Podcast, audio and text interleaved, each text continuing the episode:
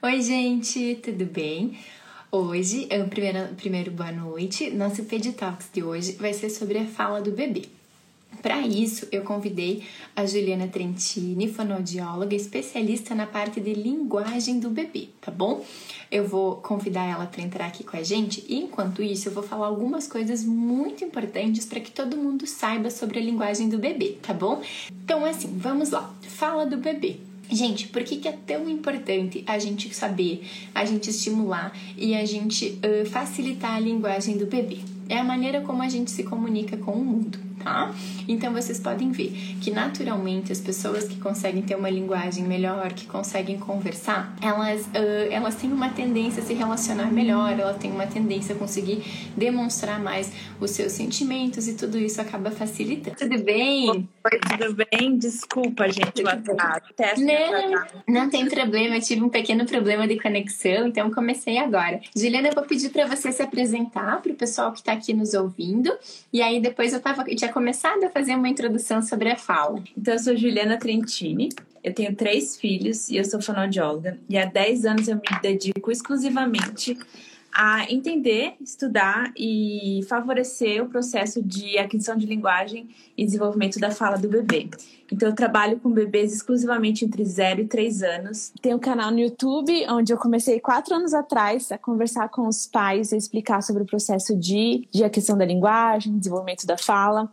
E do, do YouTube surgiu a necessidade, né? Surgiu a demanda pelo livro.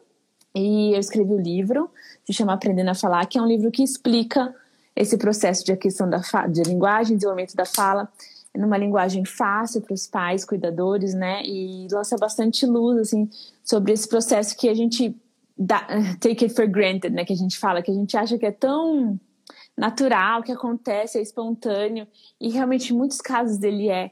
E a gente não, acaba que não para para refletir sobre como que isso acontece, né? Como que é a questão da linguagem dentro do desenvolvimento do bebê.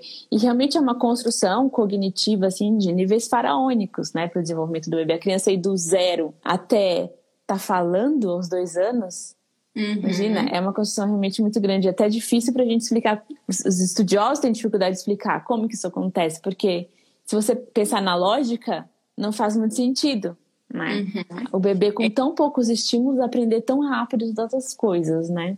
É, é, eu sempre costumo dizer que me impressiona muito e ao mesmo tempo me deixa muito contente poder trabalhar com isso. É a gente ver o quanto o cérebro do bebê desenvolve no primeiros, nos primeiros dois anos de vida, o quanto uhum. ele tem praticamente ao nascimento até os dois anos o mesmo cérebro que ele vai ter na vida adulta. Então, a importância de a gente estimular corretamente do que a gente ensina, do que, que a criança leva para toda uma vida nessa parte inicial, né? Antes de você chegar, eu estava falando da importância que é a gente trabalhar a linguagem Uhum. para as pessoas entenderem o quanto isso acompanha também durante toda a vida e o quanto a diferença da comunicação faz. Quanto a gente tem uma criança mais tranquila, quando ela consegue passar a mensagem que ela quer, quando ela consegue demonstrar o que ela está sentindo, quando ela consegue nomear os sentimentos, quando facilita muito para o cuidador, Nossa, né? Muito. E a importância de a gente não ficar esperando, assim, ah, esperando que a gente precisa fornecer toda a ajuda da criança. Isso, então muita gente fala assim, né? Ah, mas cada criança tem seu tempo, né? E isso é, é verdade, mas é verdade dentro de um contexto. Se a gente fala isso descontextualizado, dá a intenção de assim, de que se você está é, estimulando um bebê ou ajudando um bebê ou fazendo qualquer tipo de terapia com um bebê, você está forçando a barra dele. Você está uhum. empurrando ele para uma situação na qual ele não está preparada. E isso não podia ser mais mentira. Né? Uhum. O desenvolvimento do bebê, a própria maturação é o encontro do biológico com o ambiental. A hum. maturação não se dá unicamente por fatores cronológicos. Então, ela é. precisa também desse fator ambiental para estar tá estimulando esse desenvolvimento. Por que, que um bebê no Brasil fala português e não fala uhum. japonês? Uhum. Porque ele está recebendo esse estímulo. E se a gente não está estimulando, ele não vai desenvolver linguagem nenhuma. É verdade. E aí a gente, às vezes, eu sempre gosto de falar isso, às vezes as pessoas perguntam assim, ai, como que eu faço para estimular isso? Como que eu estimulo aquilo? Qual que é o melhor brinquedo? E muitas vezes, só o fato de você conversar com o teu filho, né, cantar, que cantar é um estímulo incrível também, o quanto isso já ajuda, porque a criança tem você como exemplo e quer desenvolver tudo isso da fala. E realmente, sobre essa frase que você falou, eu costumo dizer assim: a gente até pode aceitar que cada criança tem o seu tempo, mas dentro de um determinado tempo. Então a gente coloca um prazo que começa e um prazo que termina até adquirir aquele marco. Então, desde balbuciar até as, as vogais, as consoantes, as sílabas, as pequenas frases. Então a gente tem um tempo que a gente precisa ter isso, e quando a gente joga para frente, a gente está diretamente desbeneficiando a criança, porque ela já poderia estar tá tendo um estímulo diferente uma ajuda profissional que ela precisa e que às vezes a gente nega. A gente fala, não, né? Eu recebi várias perguntas, eu abri ontem uma caixinha e aí o uhum. pessoal falava assim: ah, o que, que acontece se eu não fizer nada? Gente. Ah, gente... te conto? Eu, quer que eu conte? Pode contar. Então, o que acontece se eu não fazer nada? Se eu tiver uma criança com dificuldade de fala, com atraso de fala, quais são os reflexos disso, né? Então, o que, que os estudos mostram? Que essa criança tem mais dificuldades escolares, tem mais dificuldade de mobilidade socioeconômica, então é difícil ela mudar de classe, né, de uhum. conseguir superar, enfim. Tem seis vezes mais chance de participar do sistema prisional de preso. Essa eu não sabia. tem, tem várias chances. Ela tem, tem é, a gente tem que entender que a linguagem ela é constitutiva do ser humano, né? E a ONU colocou a linguagem como uma das prioridades. Foi a ONU foi a Organização Mundial de Saúde, vou ficar te devendo essa fonte agora. Uhum, uhum. Mas como um dos principais quesitos para o desenvolvimento humano. Ela é parte do nosso desenvolvimento. Do mesmo jeito que a gente precisa desenvolver músculos, a gente precisa desenvolver a visão, a gente precisa desenvolver, enfim, a inteligência, a gente precisa desenvolver a linguagem. Né? Uhum. Então, ela faz parte da nossa composição como seres humanos. É só você pensar em você um dia sem conversar com alguém. Qual que é o seu impacto, né? Aí você fala assim, uhum. não, mas não é que ele não vai falar Vai falar, mas vai falar mais tarde. E aí a gente tem que ver. Se a gente não tem como garantir que essa criança que está com um atraso agora, o que ela tem é um simples atraso. Ou seja, o processo vai acontecer igualzinho com ela, ele só vai ser postergado um pouco. Ou se essa criança não, ela tem uma dificuldade e que isso vai se arrastar enquanto a gente não preencher esse, esses gaps, né? E a gente pode uhum. fazer isso. E quanto antes a gente fizer isso, maior a chance da gente conseguir realmente preencher esses gaps. E melhor vai ser o resultado, né, no, dentro do desenvolvimento dela. Então, assim, está impactado em várias questões. Tem mais chance de estar desempregado. Tem, tem uma lista lá, né? Eu nem gosto de falar nela, porque às vezes você está atacando terrorismo, né? Uhum. Porque, assim, não significa que se uma criança tem atraso de fala, ela vai presa. Não. Uhum. Mas quando você avaliar a população em geral e a população prisional, você vê que eles têm seis vezes mais chance de ter algum transtorno que envolva a linguagem. Uhum. Então, uhum. enfim, tem vários estudos que são feitos nesse sentido. É, e eu acho, eu assim, sou suspeita para falar, né? Mas como é, que, como é que a gente desenvolveu a inteligência de uma criança sem a base do símbolo? Sem ela poder simbolizar? Uhum. Né? Sem ela poder significar, sem ela poder se apropriar de conceitos, dimensionar, alocar eles no cérebro, no cérebro, correlacionar eles com outros conceitos, né, e criar uhum. toda uma rede de, de entendimento. Então, assim, eu acho que a linguagem realmente dentro do desenvolvimento infantil, ela é um passo difícil, né? Eu acho uhum. mais difícil a criança, não sei, do meu ponto de vista, a criança aprender a falar do que a criança aprender a andar. Uhum. Né? Não, mas a gente percebe isso mesmo. A gente é muito difícil a gente ter criança com dificuldade motora, enquanto uhum. atraso na fala é uma uhum. queixa mais comum, né? Então uhum. é uma uhum. queixa presente e a gente sempre gosta de, de mostrar para os pais a importância de a gente ir atrás, de pesquisar, de ver o que está uhum. acontecendo. E é sempre Exato. muito importante, eu vi que você também aborda bastante isso no Instagram, a importância de um ambiente afetivo, de um ambiente acolhedor uhum. e que o principal estímulo é o pai e a mãe, né? O principal estímulo são os familiares através Sim. de dicas de profissionais, através um acompanhamento, mas é o principal estímulo. E outra coisa que é muito importante é que esse, esse acompanhamento, ele é horizontalizado, né? Então, às vezes, numa consulta só, as pessoas falam, ah, mas eu acho que ele tá, tá com a fala atrasada é muito difícil, claro que a gente tem algumas idades que tem alguns marcos, mas é muito difícil a gente pegar o bebê só em um momento e tu poder dar um diagnóstico. É importante que a gente vá no primeiro ano acompanhando mês a mês para ver o que está se desenvolvendo, desde sílaba, desde consoantes, aquilo que eu falei antes, e não fazer uma avaliação pontual. A gente corre o risco de deixar passar numa avaliação pontual e não de quando a gente está acompanhando todo esse desenvolvimento. Com certeza, isso é muito importante, até porque o pediatra, eu falo que é a linha de frente ali, né? Uhum, ele vai conhecer os fatores de risco daquele bebê. Então, dependendo dos fatores de risco, do histórico, da rotina, ele vai ter um olhar para esse bebê. Uhum. E dependendo, ele vai ter outro olhar. Não. Ele, ah, tá, o atraso tá pequeno, tá, mas ele tem tantos fatores de risco que eu não vou perder tempo, porque a chance uhum. dele ter algum tipo um transtorno que envolva a falha linguagem é muito grande, então eu vou intervir já. Uhum. Né? Ou então outra criança, não, ele não tem nenhum fator de risco e eu sei que a família não é estimuladora, é, fica muito tempo em telas, então eu vou fazer essa orientação. Né? Uhum. Né? Então essa tomada de decisão é muito importante que o pediatra ele seja a linha de frente, porque se a gente se a gente pegar hoje agora e direcionar para fono todos os casos de criança com atraso de fala que chegam no pediatra, a gente vai quebrar o sistema. Não tem fono suficiente para atender essa galera toda. Uhum, né? Uhum. Porque você vai na consulta do pediatra, na consulta do pediatra é 20 minutos, o tratamento de fono é uma hora cada vez, semanas, vai com você não consegue ter uma cartela tão grande de pacientes. Né? Uhum. São poucos casos ali. Uhum. E não tem fono suficiente, não tem. E a nossa profissão, por os últimos anos aí, andou sendo bem assim, desvalorizada, massacrada, sabe? E aí uhum. começaram a fechar os cursos de fono. E agora tá em falta.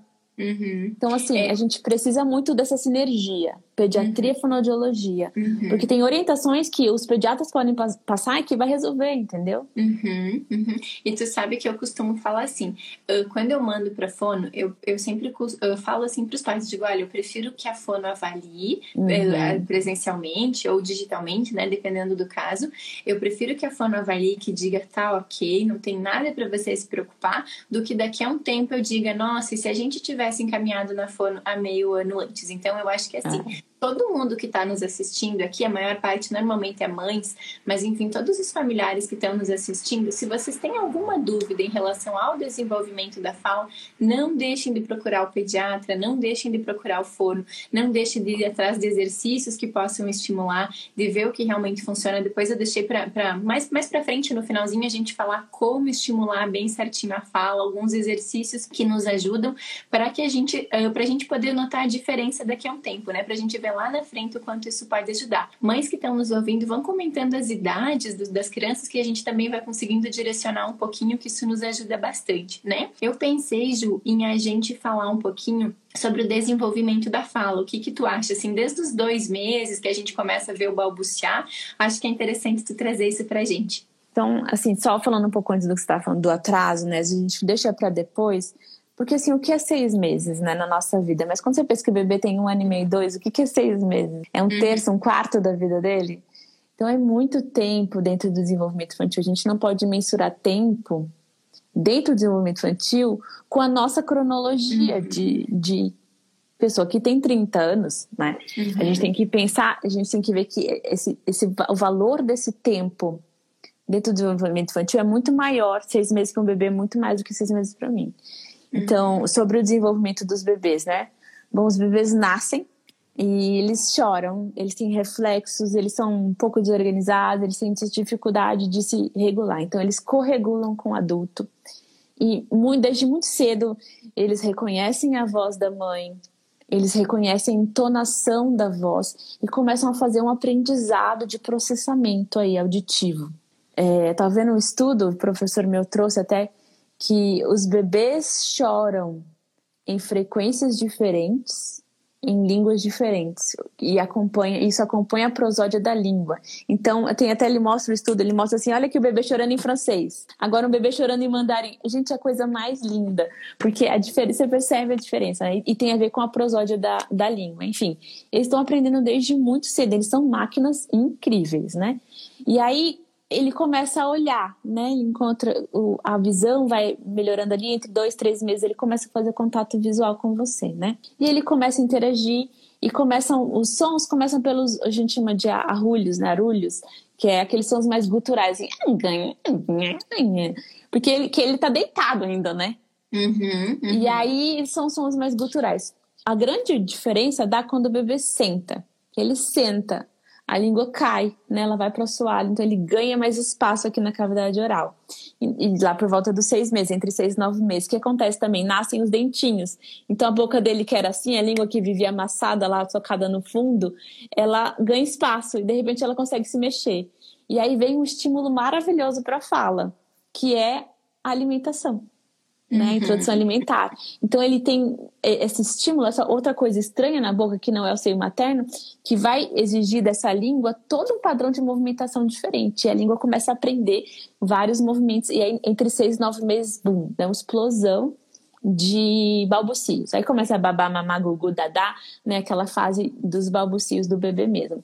Nessa idade, o bebê olha muito para o adulto, triangula. Então, olha ali uma coisa, ele, ele tenta ver o que você está mostrando, né? Ele começa ali pela atenção diádica, ele o adulto, e, e, quando ele está bom nisso, ele consegue passar disso para a triádica, e o adulto presta atenção num outro objeto, né? Uhum. Ele começa a entender o que você fala pela sua entonação. Então, se você falar assim, não, né? Mas com a cara e com a entonação de não, ele vai, opa, né? Mas você fala assim, não, meu amor, não pode, ele não vai entender.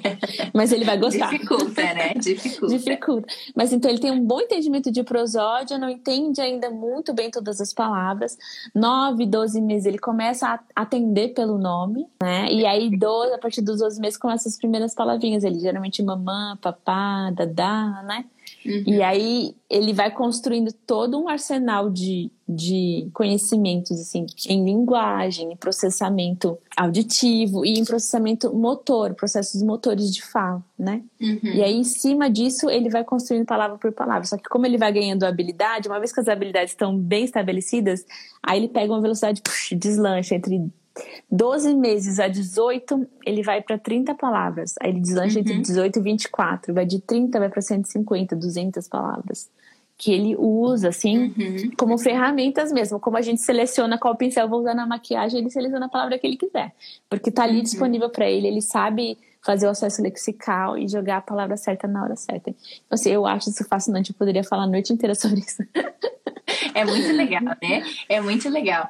E sabe o que eu achei bem legal? Que antes você falou da questão da linguagem eu vi que a partir dos quatro meses, assim, a gente consegue ver bem definido que o bebê tem a língua, né? Então, é aquilo que tu falou, eu achei esse, esse dado muito interessante. Então, que assim, ó, o bebê mandarim, né, o bebê chinês, ele tem um linguajar, que não sei se a gente já pode falar linguajar, mas que é diferente do bebê brasileiro, do bebê francês. Então, ali ele já começa a entender a linguagem. E às uhum. vezes, a família acha que não tem necessidade de conversar com o bebê pequeno. E tem muita uhum. necessidade que a gente converse desde recém-nascido. Eu sempre falo para as mães assim, desde colocar no peito e falar, filho, abre bem o bocão, vamos mamar. Agora a mãe vai te deitar um pouquinho só para nós trocar fralda, já te dou mais um colo. E assim vai indo, né? Explicando uhum. tudo o que está acontecendo. Isso já é um estímulo muito bom, porque a criança começa a prestar atenção e já vai lá na frente fazer a diferença. Então a fala é muito importante. Não dá para tratar a criança assim meio em silêncio, sem conversar e depois esperar que tenha um bom linguajar, né? Tem que conversar Com certeza. o tempo todo, tem que ir explicando tudo, né? É, eu e... passei outro dia um estudo para o pessoal mostrando que a fala direcionada ao bebê né, tem mais impacto no vocabulário desse bebê do que a fala do ambiente. Então, eu conversando com meu marido, eu conversando com outras pessoas, isso é um estímulo, mas eu conversando com o bebê impacta diretamente no vocabulário que ele vai ter aos 18 meses. Uhum, uhum. É, e eu achei muito interessante também que mais ou menos ali entre os seis meses, aquilo que tu falou, a gente vai. É, seis meses, um ano e seis meses, a gente vai ter 15, 20 palavras mais ou menos. Uhum. E aí, entre um ano e meio e dois anos, isso é importante para quem está nos ouvindo entender, a gente vai de 50 até 200 palavras. Em alguns casos, cheguei a ver estudos que falam de 300 palavras. Uhum. Então, é importante. E outra coisa que é importante que a gente fale é que assim, a gente não precisa exigir nesse momento momento, né, uma pronúncia perfeita da palavra, mas perceber que a criança está tentando repetir e que já dá para perceber a diferença, assim, de quando ela quer mostrar alguma coisa. E outra coisa que é importante a gente falar aqui é que quando a palavra não sai 100% certinha, a gente não precisa, não precisa nem vai, né, reprimir a criança e sim só falar a palavra certa. Então, sei lá, fala a chupeta fala peta, né? Então a gente vai dizer: "Ah, filho, é a chupeta que você quer? Tá aqui a chupeta, a mãe dá para você". Porque aí a gente vai repetindo do jeito certo, a criança entende que ela se fez entender, isso é gratificante para ela. E ao mesmo tempo vai, vai ser um estímulo para ela corrigir um pouquinho a fala, né? Eu queria que você falasse um pouquinho sobre essa parte assim de como a gente uh, uh, nessa questão de corrigir, mas sem, sem, sem que isso pareça ofensivo para a criança. Como você costuma orientar? Então, em termos de fala, eu não acho legal corrigir o bebê. Né? Do mesmo jeito que a gente não corrige uma criança que está aprendendo a andar e tropeça, Uhum. A gente não deve corrigir uma criança que está aprendendo a falar e, por estar aprendendo, não fala perfeitamente ainda. Então, existe um processo no cérebro, se chama feedback auditivo, no uhum. qual é involuntário, mas a descrição é a seguinte: a gente ouve alguém falando, a gente fala aquela palavra e a gente compara essas duas produções e tenta aproximar a nossa do que é o que a gente mais escuta por aí. Então, é assim que a gente aprende sotaque, por exemplo. Você se muda para um lugar, o bebê se muda para um lugar adulto, nem tanto, né? A gente uhum. é mais impermeável. Mas um adulto se muda para um lugar, uma criança se muda para um lugar e tá todo mundo falando, bah, mas tchê, tu vai lá mesmo, é isso mesmo, né? Falando com sotaque de Santa Catarina, não sei como é que eles falam, assim, meio assim. E aí pega, por que que pega? Porque a gente tá todo tempo, a gente ouve o padrão, a gente se ouve, ouve o padrão a gente se ouve, a gente tenta alcançar aquele padrão, né? A mesma coisa a pessoa surda, que usa aparelhos auditivos, implante qualquer, ela tem aquela voz que às vezes é muito pouco característica do surdo, porque é isso que ele escuta, uhum, né? Então, uhum. quando a criança fala peta e você fala isso muito bem, é chupeta, ele já registrou. Falei peta, fui compreendido, minha mãe achou bom, mas o melhor é chupeta. Perfeito, né? Você não precisa Essa... estressar, uhum. sabe? Ele uhum. falar, não, não é peta. É uhum. chupeta, repete comigo, chupeta, você não precisa, né? Então, assim, uhum. a gente tem que ter muito entendimento de que a criança está passando por esse processo. Minha filha, eu tenho a Mila, tem dois anos e cinco meses. E ela fala e cola, em vez de falar escola. Ah, pra onde você vai? Mila vai pra escola. Ela fala assim. E ela consegue falar Lucas, que é o nome do meu mais velho. Aí, essa semana eu tava praticando com ela, né? Mas assim, bem de leve. Então eu falei assim, Mila, é, fala cais, ela cais, fala pós, ela pós, fala lápis, lápis. Agora eu falei, ela fala lápis d'água, lápis d'água. Aí eu falei, fala escola, ela, e cola. Aí eu falei, isso, minha filha, tá ótimo, mas olha só, fala assim, es, aí ela falou, es, cola, ela, cola, escola, ela, e cola. Aí tá bom, foi um dia assim. No outro dia eu fiz, sabe assim, mas bem de leve. Uhum, uhum. E ela pegou.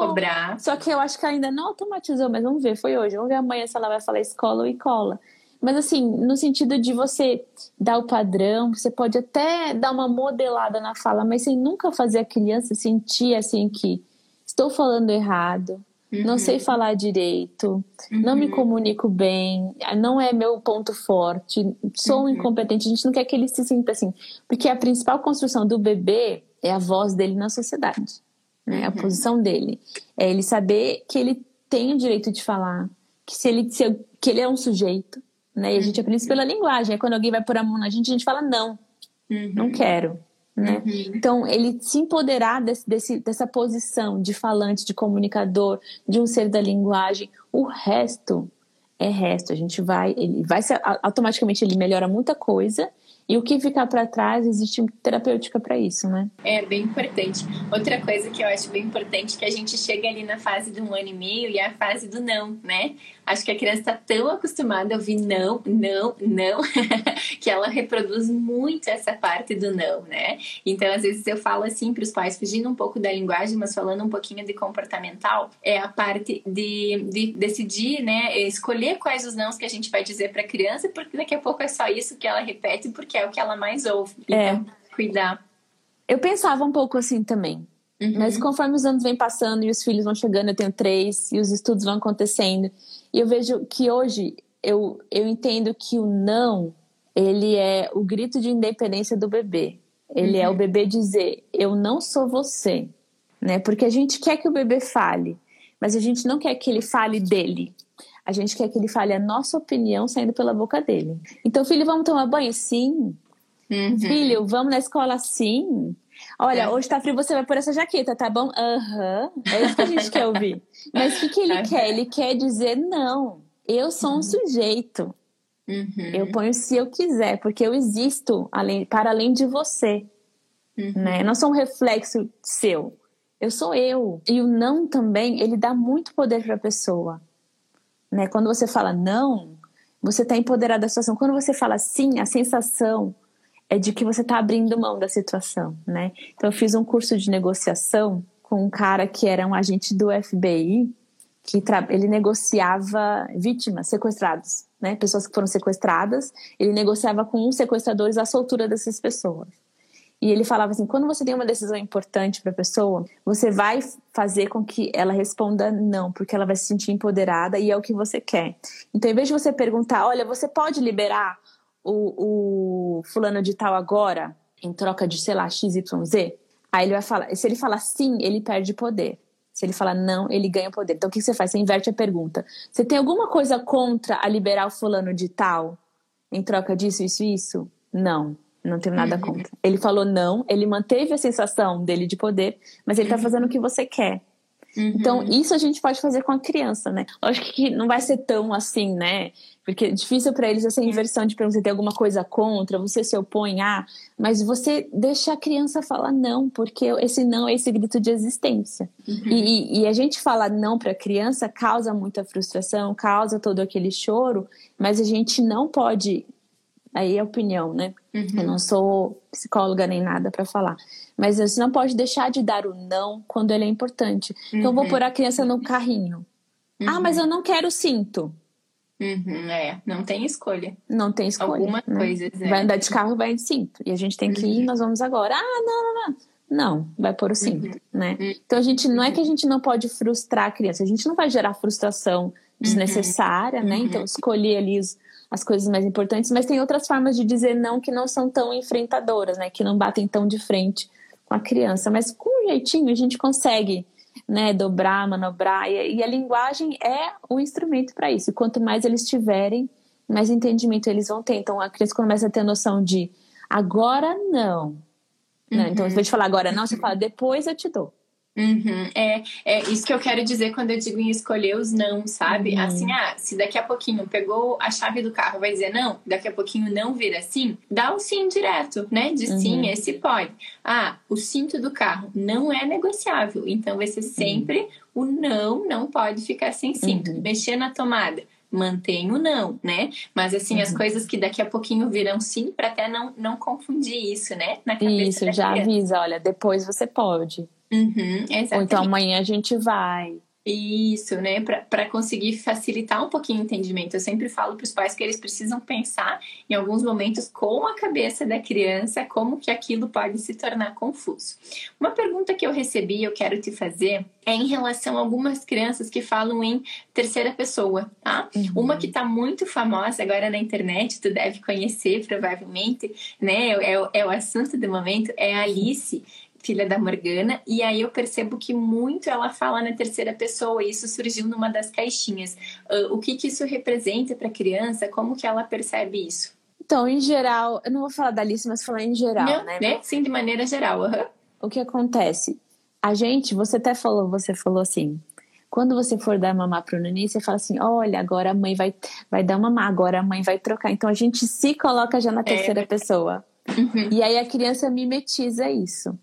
Então, se a gente fala com a criança na segunda pessoa e a Mila, minha filha, fala na terceira pessoa, inclusive. É um bom case para eu mostrar. Porque eu ainda não estou estressando com ela a segunda pessoa, mas eu não falo, é, vamos, olha, esse sapato é da Mila. Vamos para casa da Mila? Olha, essa é a cama da Mila. Pega a boneca da Mila e vem aqui, Mila. Não, não falo assim. Eu falo, vamos para sua casa, esse é o seu sapato, essa é a sua boneca, você vem aqui. Eu falo uhum. com ela sempre na primeira pessoa. Mas uhum. ela aprendeu o nome dela e ela se apegou a isso. Uhum. Então, ela precisa fazer essa inversão. Ela não fez ainda, mas até os três anos é esperado que isso aconteça. Então, é uma fase, pode ser uma fase, mas a gente tem que tomar cuidado só para não reforçar essa fase. Se a gente não estiver reforçando, com paciência e com o tempo ela vai conseguir se apostar da primeira pessoa e se posicionar como eu sou eu, você é você. Perfeito. Agora que eu quero falar é sobre os sinais de alerta. Quando que a gente precisa se preocupar? Quando é mais que hora de procurar um serviço especializado de fono, principalmente fono que aborda a linguagem. Então não deixe de enviar para alguma mamãe que tem filho, que vocês já perceberam, ou que simplesmente vai, vai gostar desse nosso papo aqui, tá? Ju, queria falar com você assim. Algumas coisas que a gente percebe de sinais de alarme é um vocabulário, não sei se eu posso usar essa palavra, talvez seja inadequada, mas assim, um vocabulário pobre, sabe? Então, assim, a gente vê 18 meses, um ano e meio tem menos de seis palavras, né? Ou às vezes a gente pede assim, ah, onde tá? Uh, que bichinho é esse, né? Então, ah, o leão, o elefante. Aqui no consultório eu tenho muito de bichinho porque acho que, que facilita. Ou as partes uhum. do corpo, né? O que, que é isso, o que é aquilo. Então, esses aos 18 meses, a um ano e meio, seria um vocabulário muito pobre. E perto ali dos dois anos é ainda não fazer as frases, né? Mesmo que sejam frases curtas, tipo, quero água, essa é uma muito comum, né? Ou quero colo. Então, o que você traz pra gente de sinais de alarme para a gente se preocupar e para quem está nos ouvindo entender que precisa procurar uma fono nesses casos. Você falou direitinho, é isso mesmo, né? Mas se a gente voltar um pouco mais, se você vê um bebê de seis meses que não fixa o olhar, que não uhum. localiza a fonte sonora, então você chama, chama, chama. Porque mesmo que ele não, não reconheça o nome, ele identifica o som e ele vai querer localizar o som. Né? Uhum. Isso é muito reflexo do bebê. Entre uhum. seis e nove meses, um bebê que não balbucia, ou que balbucia muito pouco, uma criança muito quietinha, silenciosa, é, e que não reage a, a, quando você chama. Quando você fala, cadê a mamãe? Achou, não vê graça, né? Não tem essa troca tão bem feitinha, já começa a chamar atenção. Aí você falou certinho, 12 meses, 18 meses, perfeito. É, uma criança que vem se desenvolvendo, mas que é muito lentamente, né? Que aprende uhum. uma palavra, mas que no mês seguinte não aprende mais do que aprendeu naquele mês, aprende mais ou menos a mesma coisa, e que vai se arrastando. E essa criança tem um fator de risco aí para estar tá arrastando essa dificuldade de linguagem para além de dois, três anos. Então a gente já precisa ter um olhar mais atento, né? Crianças com dificuldade de compreensão, então você fala assim: olha, pega a bola e coloca na mesa, né? Uhum. E, e com dois anos a criança é para estar tá entendendo comandos de duas etapas. Uhum. Então pega a bola e coloca na mesa para ela estar tá conseguindo. Ou então é, pega esse carrinho e leva para o papai, né? Com um ano ela já entende comandos de uma etapa, entre um ano e 18 meses ali. E acho que é mais isso. Uhum. Perfeito. Outra pergunta que eu recebi, e eu queria, assim, bem brevemente, para depois a gente falar aqui do, do, de alguns estímulos que a gente pode dar, é a questão do R, do L, da troca de algumas letras, alguns fonemas, quando a gente precisa uh, investigar com fono, até quando a gente pode esperar. Tá, então assim, cada fonema ele tem uma data limite para estar uhum. presente. Uhum. Né? Então, 18 meses é P e B, se eu não me engano, que eu pegar a tabela. Uhum. Isso. Do, dois anos, P, T, D e N. Então, se chegou dois anos a criança não fala esses fonemas, a gente já começa a falar, ah, não fala papai? Não, chama o papai de dada, né? Ou fala, não, não fala porta, né? Ou fala ota, né? Pula o P, alguma coisa assim. Uhum. Com dois anos e meio, cagar, que daí é o mais comum, né? Criança que em vez de falar gato, ela fala cato. Uhum. Não, mentira. Ela fala dato, em vez de falar gato. E ao invés de falar é, casa, ela fala tasa. Então, é, o dato foi para tasa. Uhum. Né? O gato foi para casa. O dato foi para tasa. Então, é dois anos e meio. Tá? Uhum. Com três anos, F, V, o Z e o S. Uhum. Então, mais comum são as trocas surdo-sonoras aqui. Então, a criança que em vez de falar vovó, fala fofó. Uhum. Em vez de falar casa, fala caça, né? Uhum. Ou shampoo, coisa assim, né? Uhum. Enfim. Uhum. É, com dois anos e meio, aí o sh e o j, né? O som de sh e o j. Quatro, aí tem L, LH, RR, que é o som de rato. E o uhum. arquifonema é SR. Então, mais, pois, mar, por, uhum. né? E aos cinco, o R, ra que é o R vibrante, é o último, é o mais difícil da língua portuguesa em geral. Uhum. O Ra e o Lá. E nos uhum. grupos também tem que estar presente daí. Então, prato, planta. Uhum. Então, com cinco anos, fecha a aquisição dos fonemas. A gente espera que a criança esteja redondinha, preparada para a alfabetização que está às portas. Uhum, verdade. Eu vi que uma mãe mandou agora a pergunta: por que sempre falam papai primeiro em vez de mamãe? Essa é uma, uma boa de responder, né? Porque... Não é verdade, tá? É. Mas é mais comum, né? Um pouquinho mais assim, comum. A gente não tem, eu, olha, não vi nenhum estudo sobre isso. Uhum. Se fala mais papai ou mais mamãe. O que, a sensação que eu tenho é que a mãe está sempre lá, ela não precisa chamar a mãe. Uhum. Ela e a mãe, muitas vezes é só uma coisa na cabeça dela. Uhum. Mas o pai é o outro, é aquele outro, né? Uhum. Então ele precisa ser tá declarado, tá... ele precisa é, ser chamado, isso, isso, precisa... isso não é uma dica para as mães ficarem mais longe para sair uma mãe primeiro, né? Não entendo não. assim, tá? Não é assim. Mas, Mas se, eu, se for para dar uma dica, ao invés de chamar o pai de papai, chama ele de marido da mamãe. Aí você ensinou o M três meses, marido da mamãe. É, é, na verdade é porque o M às vezes pode vir um pouquinho depois, né? Mas enfim, para nós finalizar aqui, eu queria separar algumas dicas minhas e tuas para ajudar bastante no estímulo, tá? Então agora como estimular a fala do bebê nas diversas fases. Primeira dica que eu daria, e você vai, vai concordando comigo, né? É a gente contar muita história, conversar muito com a criança, mostrar as figuras, dar nome para tudo, né? Então, isso, esse estímulo é um estímulo que precisa estar presente desde bebezinho, né?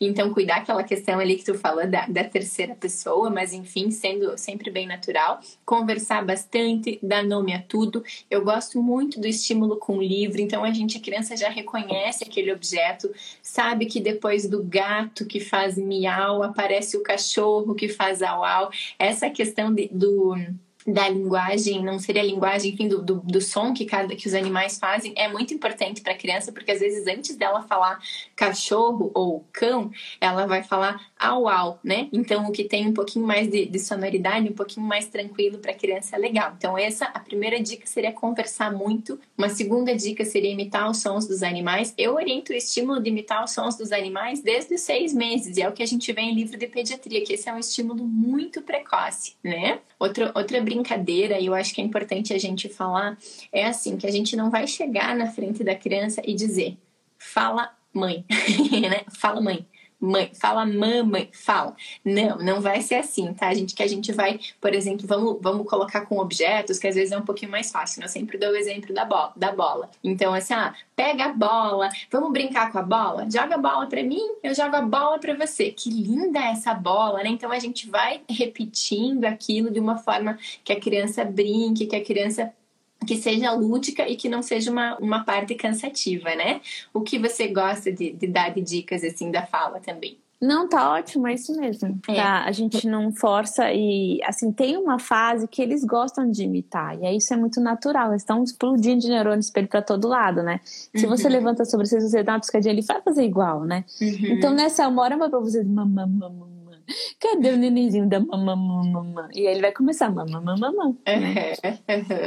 Outra coisa que eu acho muito legal é a gente dar as partes, eh, nomear as partes do corpo, né? Então, desde o banho, aquela atividade. Agora vamos lavar o pé. Eu percebo que isso é muito natural de algumas famílias, mas que para uhum. outras famílias é meio travado, né? Uhum. Então, assim, ah, vamos lavar o pé, cadê o pé? Cadê a mão? Onde está o cabelo? Né? Então, isso, ah, eu não sei se isso tem alguma literatura que mostre, mas para a criança falar o que é concreto é mais fácil do que o abstrato, né? Uhum. Então, o que ela consegue ver, ela fica muito mais interessante. E outra dica legal, assim, é que quando vai passear, vai narrando o que vai fazer, né? Então, ó, nós vamos sair da casa aqui da nossa casa, a gente vai na casa da vovó, daí depois a gente vai na feira, a gente vai comprar tomate, banana, né? Então, assim, para a criança entendendo e a gente explicando tudo que vai acontecendo, Isso. né? Isso, a gente, mas assim, de uma forma muito natural, né? Eu cheguei um uhum. caso de receber um bebê que era um narrador.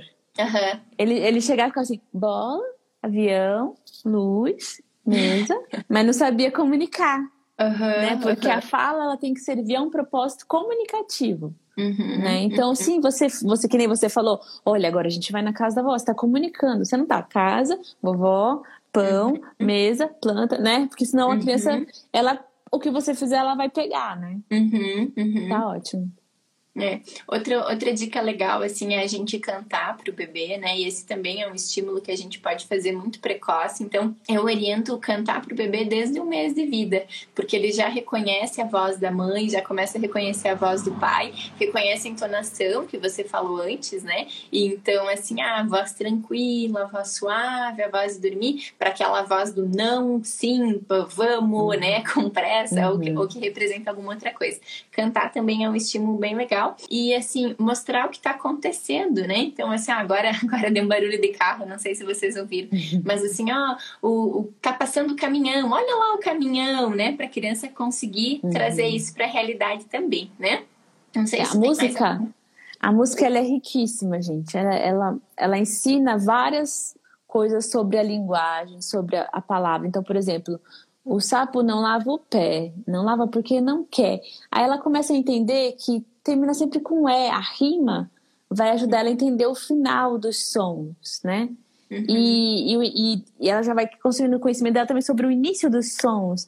E isso vai ajudar muito quando ela estiver aprendendo a transicionar de um som para o outro na hora de construir as frases, né? A música também, ela tem um roteiro. Então você sabe a palavra que tem que ser dita e a hora que tem que ser dita. Então isso uhum. facilita na hora do bebê do processo dele, não precisa evocar, ele não precisa adivinhar. Quando você fala assim, filho, o que, que você quer comer? Putz, às vezes eu tenho trauma disso, meu marido vai sair comigo pra jantar, o que, que você quer comer? Ai, tem que escolher agora, eu não quero. Escolhe você. Uhum. Tem, que pensar o que, que eu quero comer. Não é uma coisa tão simples, né? Uhum. Se você falar, filho, você quer banana ou maçã? Você uhum. já tá, uhum. tá mais fácil aí. Uhum. Agora, se você dá uma música, o sapo não lava o... Ninguém tem dúvida que pé. Uhum. Ninguém tem dúvida na hora que tem que falar o pé, a entonação que tem que usar no pé. A gente só uhum. tem que uhum. falar pé. E isso facilita muito para o bebê. Então é maravilhoso. Você ensina, ele acostuma, e aí depois você vai fazer o sapo não lava, e aí ele uhum. tem a uhum. deixa. Ele só precisa falar pé. E se ele conseguir, ele vai. Porque daí vira uma brincadeira, né? E aí continua, não lava porque não quer, ai, que chulé, né? E aí ele adora aquilo. Então, é. assim, eu, eu amo, amo a música. Uhum, é muito legal, né? E para a gente encerrar com chave de ouro, Ju, eu queria que você falasse, e é uma, uma, uma, tecla que eu costumo bater bastante, mas hoje eu vou deixar contigo, sobre o quanto o, o que as telas prejudicam e o que, que acontece quando a gente deixa a criança muito exposta à TV, celular, como isso está facilitando o atraso da linguagem. É, eu digo que as telas estão para desenvolvimento infantil, assim como a bala está para nutrição. Distrai, uhum. mas não nutre né? Uhum. Efetivamente não nutre. Dá uma distraída ali, a criança distrai a fome, né? A bala. Uhum. Então, não é um estímulo é, produtivo para o bebê, né? A gente tem estudos que mostram que o bebê não consegue pegar o que ele vê na tela e trazer para a realidade até os três anos em média. Então, todo aquele tempo que ele passa lá absorto, né? Ele está recebendo uma hiperestimulação de luzes, uhum. uma hiperestimulação sonora, movimentos enlouquecidamente. Isso uhum. prejudica os sistemas atencionais. Né? Depois, no futuro, quando a gente tiver que se concentrar em alguma coisa, vai ser muito mais difícil, porque cada hora passa uma coisa, e aí ele enjoa do vídeo próximo, próximo. Uhum. Eles ficam em média. Ai, agora eu perdi o estudo, acho que era 16 segundos em cada vídeo, é um negócio ridículo.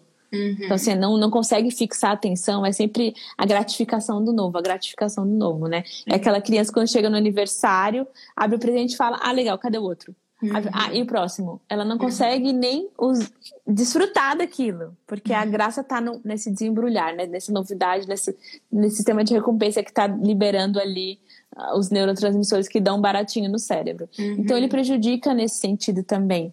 E aí ele substitui o, o outro humano. Né? Pela primeira vez na história, a gente tem uma babá eletrônica, que uhum. não é um humano, é um aparelho eletrônico.